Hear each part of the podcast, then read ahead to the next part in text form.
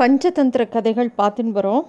அதில் வந்து முதலைக்கிட்ட குரங்கு சொல்கிறது, பெண்களோட மனசில் இருக்கிறத யாரும் எளிதில் தெரிஞ்சிக்கவே முடியாது அப்படிங்கிறதுக்காக ஒரு கதை சொல்கிறேன் கேளு அப்படின்னு சொல்லிட்டு வேதியனை விலக்கி முடவனை சுமந்தவள் அப்படிங்கிற ஒரு கதையை சொல்ல ஆரம்பிக்கிறது.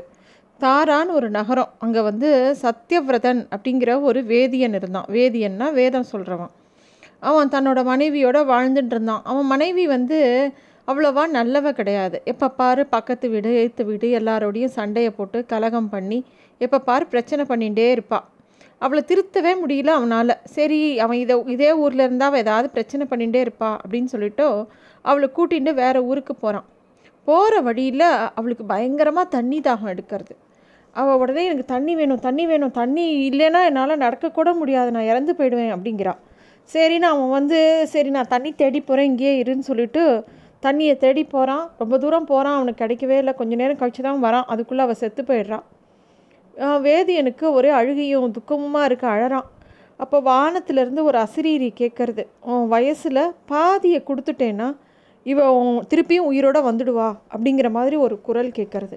உடனே அந்த வேதியனும் என்ன நினச்சிக்கிறான், சரி என்னோட வாழ்க்கையில் பாதியை என்னோடய வாழ்நாளில் பாதியை அவளுக்கு கொடுத்துட்றேன்னு நினச்சிக்கிறான். அதே மாதிரி அவளுக்கு திருப்பி உயிர் வந்துடுறது. அவளுக்கு தண்ணி கொடுக்குறான். அப்புறம் திருப்பியும் அவங்க ரெண்டு பேரும் அவங்களோட பயணத்தை தொடர்றாங்க. வேறு நகரத்துக்கு போகிறாங்க.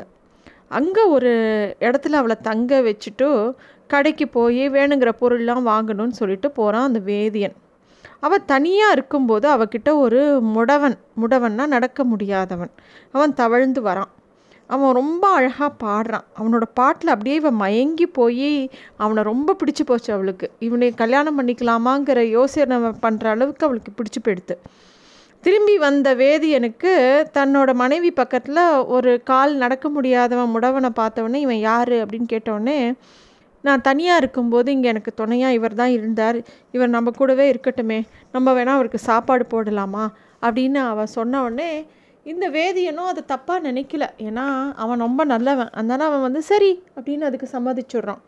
அப்புறமா அவங்க அங்கே கொஞ்ச நாள் இருந்துட்டு அங்கேருந்து வேறு இடத்துக்கு புறப்படும் போது அவன் மனைவி கேட்குறா, இவரையும் நம்மளோடையே கூட்டின்னு போகலாமே, நம்மளோடையே வச்சுக்கலாமா அப்படின்னு கேட்கும்போது வேதியனுக்கு வந்து ஆச்சரியமாக இருக்குது.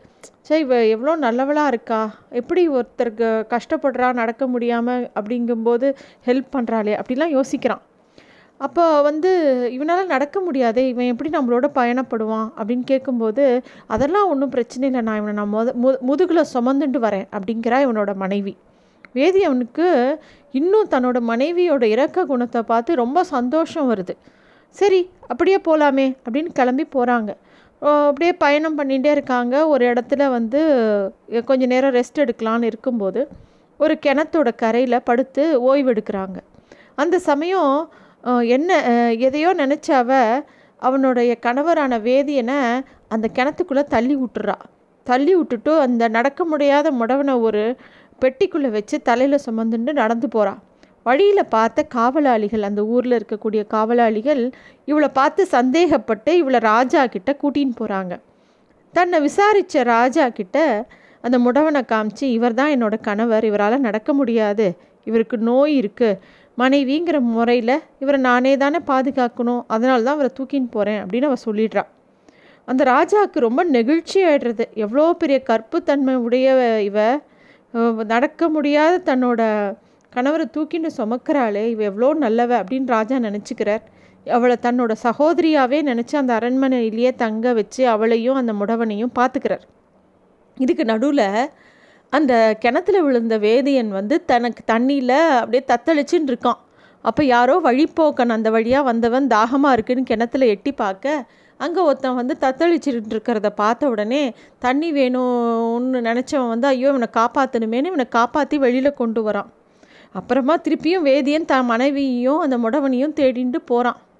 இந்த வேதியனும் அப்படி அந்த அரண்மனைக்கிட்ட போகும்போது அதை வந்து அந்த அவனுடைய மனைவி பார்த்துடுறா. உடனே காவலாளியை கூப்பிட்டு, அந்த வேதியன் தான் என்னையும் என்னோட புருஷன் முடவனையும் கொல்றதுக்காக வரான், அவனை பிடிச்சி ஜெயிலில் போடுங்க அப்படின்னு சொல்கிறான். அவனை சிறைப்பிடிச்சின்னு வந்த உடனே விசாரணை நடக்கிறது. அங்கே இருக்கக்கூடிய நீதிபதி கிட்ட எல்லா விஷயமும் சொல்கிறான் வேதியன். வேதியனும் சொல்கிறான், இவளும் சொல்கிறான். கடைசியில் நீதிபதி ரொம்ப புத்திசாலி, கண்டுபிடிச்சிடுறாரு யார் தப்பு யார் கரெக்டுன்னு சொல்லிட்டு வேதியனை விடுவிடிச்சிட்டு இந்த அவனுடைய மனைவியும் அந்த முடவனையும் ஜெயிலில் போட்டுடுறார். ஸோ இந்த கதையை குரங்குக்கு வந்து குரங்கு வந்து சொல்கிறது முதல்ல கிட்ட அது மேலும் சொல்கிறது, அதனால் பெண்களோட பேச்சை புத்திசாலிகள்லாம் கேட்க தயங்குவாங்க, ஏன்னா அவங்க பேச்சை நம்ப முடியாது, இல்லாட்டி நம்பினோன்னு வச்சுக்கோங்களேன் நந்தன ராஜாவும் வறுசையன் அப்படிங்கிற மந்திரியும் அவமானப்பட்டது மாதிரி ஆகிடும் அப்படின்னு குரங்கு சொல்கிறது. உடனே முதல்ல அது என்ன கதை அப்படின்னோடனே குதிரையும் மொட்டையும் அப்படிங்கிற கதையை சொல்ல ஆரம்பிக்கிறது குரங்கு. வீரத்துலேயும் தீரத்துலேயும் ரொம்ப சிறந்தவரான நந்தன ராஜா அப்படின்னு ஒரு ராஜா இருந்தார். அவருடைய நாட்டை ரொம்ப சீரும் சிறப்பமாக ரொம்ப அழகாக ஆட்சி பண்ணின்னு வந்தார். அவருக்கு வறு வறுசையன் அப்படிங்கிற ஒரு மந்திரியும் இருந்தான்.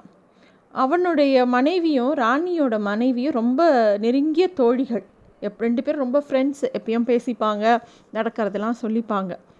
ஒரு நாள் சாயந்தரம் அந்த புறத்தில் என்ன ஆகுது, ராஜாக்கும் ராணிக்கும் நடுவில் ஏதோ பேச்சு முத்தி போய் வாக்குவாதம் வந்து ஒரு சண்டை வந்துடுறது. ராஜா எவ்வளோ எடுத்து சொல்லியும் ராணிக்கு சமாதானமே ஆகலை. நான் என்ன செஞ்சால் உன் கோபம் தனியும் அப்படின்னு கேட்குறார் ராஜா. உடனே ராணி வந்து கோபமாக சொல்கிறார், நீங்கள் ஒரு குதிரை மாதிரி கடிவாளம் கட்டிண்டு என்ன சுமந்துண்டு குதிரை மாதிரியே கணைக்கணும் அப்படிங்கிறா. ராஜா யோ என்னெல்லாமோ சொல்லி சமாதானம் பண்ணி பார்க்குறாரு, எதுவும் நடக்கலைன்னொன்னே சரி அவள் ஆசைப்பட்ட மாதிரியே பண்ணலாம் அப்படின்னு சொல்லிட்டு அவர் ஒரு கு கடிவாளத்தை மாட்டிண்டு ராணியை தன்னோட முக முதுகில் சுமந்துண்டு குதிரையை போலவே கணைக்கிறார். ராணியோட கோபமும் தணிஞ்சு போச்சு. இந்த நிகழ்வை ராணியோட தோழியான மந்திரியோட மனைவி பார்த்துட்டா. அன்றைக்கி ராத்திரி தான் வீட்டுக்கு போனவ தான் கணவர்கிட்ட ஏதோ ஒரு பிரச்சனை, தேவையில்லாமல் ஒரு விஷயத்தை பற்றி பேசி வேணும்னே பிரச்சனை பண்ணி சண்டை போடுறான். மந்திரியும் எவ்வளவோ சமாதானப்படுத்தி பார்க்குறார், எப்படி சமாதானப்படுத்துறதுனே தெரியல. கடைசியாக மந்திரியும் கேட்குறார், நான் என்ன பண்ணினா நீ சமாதானம் ஆவ அப்படின்னு கேட்ட உடனே, நீங்கள் உங்கள் தலையை மொட்டை அடிச்சுட்டு என்னை சுற்றி வந்து என் காலில் விழுந்து வணங்கணும், அப்போ தான் நான் சமாதானம் ஆவேன் அப்படின்னு அவன் சொல்கிறா. மந்திரிக்கும் வேறு வழி தெரியல, அவரும் அதே மாதிரி தலையை மொட்டை அடிச்சுட்டு அவன் மனைவி சொன்ன மாதிரியே அவளை சுற்றி வந்து காலில் விழுந்து நமஸ்காரம் பண்ணுறான். மறுநாள் அரசபைக்கு வந்த மந்திரியை பார்த்த ராஜா, என்ன மந்திரியாரே திடீர்னு மொட்டை போட்டுருக்கீங்க அப்படின்னு கேட்குற. அதுக்கு மந்திரி சொல்கிற, ராஜா தாங்கள் குதிரையை போல கணிச்சதுனால தான் நான் திடீர்னு மொட்டையை போடுற மாதிரி ஆகிப்போச்சு அப்படின்னு சொல்கிறார். அரசையில் இருந்தவா யாருக்கும் என்ன விஷயம்னே புரியலை. பின்னால் அதோட விஷயம் எப்படி இருந்தாலும் பெண்களோட விஷயம் வெளியில் வந்து தான் ஆகுங்கிற மாதிரி எல்லா விஷயமும் வெளியில் எல்லாருக்கும் தெரிஞ்சு போன உடனே மந்திரியோட தலைமுடி வளர்கிற வரைக்கும் எல்லாரும் மந்திரியை பார்த்து பரிகாசம் பண்ணுறாங்க. அதே மாதிரி எங்கெல்லாம் குதிரை கணைச்சாலும் அந்த ராஜாவை பார்த்து எல்லாரும் சிரிக்க ஆரம்பித்தாங்க.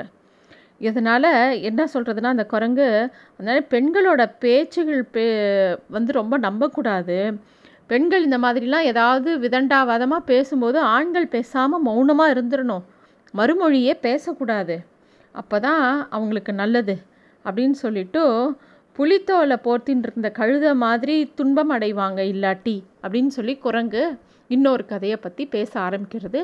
அந்த கதை என்னங்கிறத அடுத்த எபிசோடில் பார்க்கலாம்.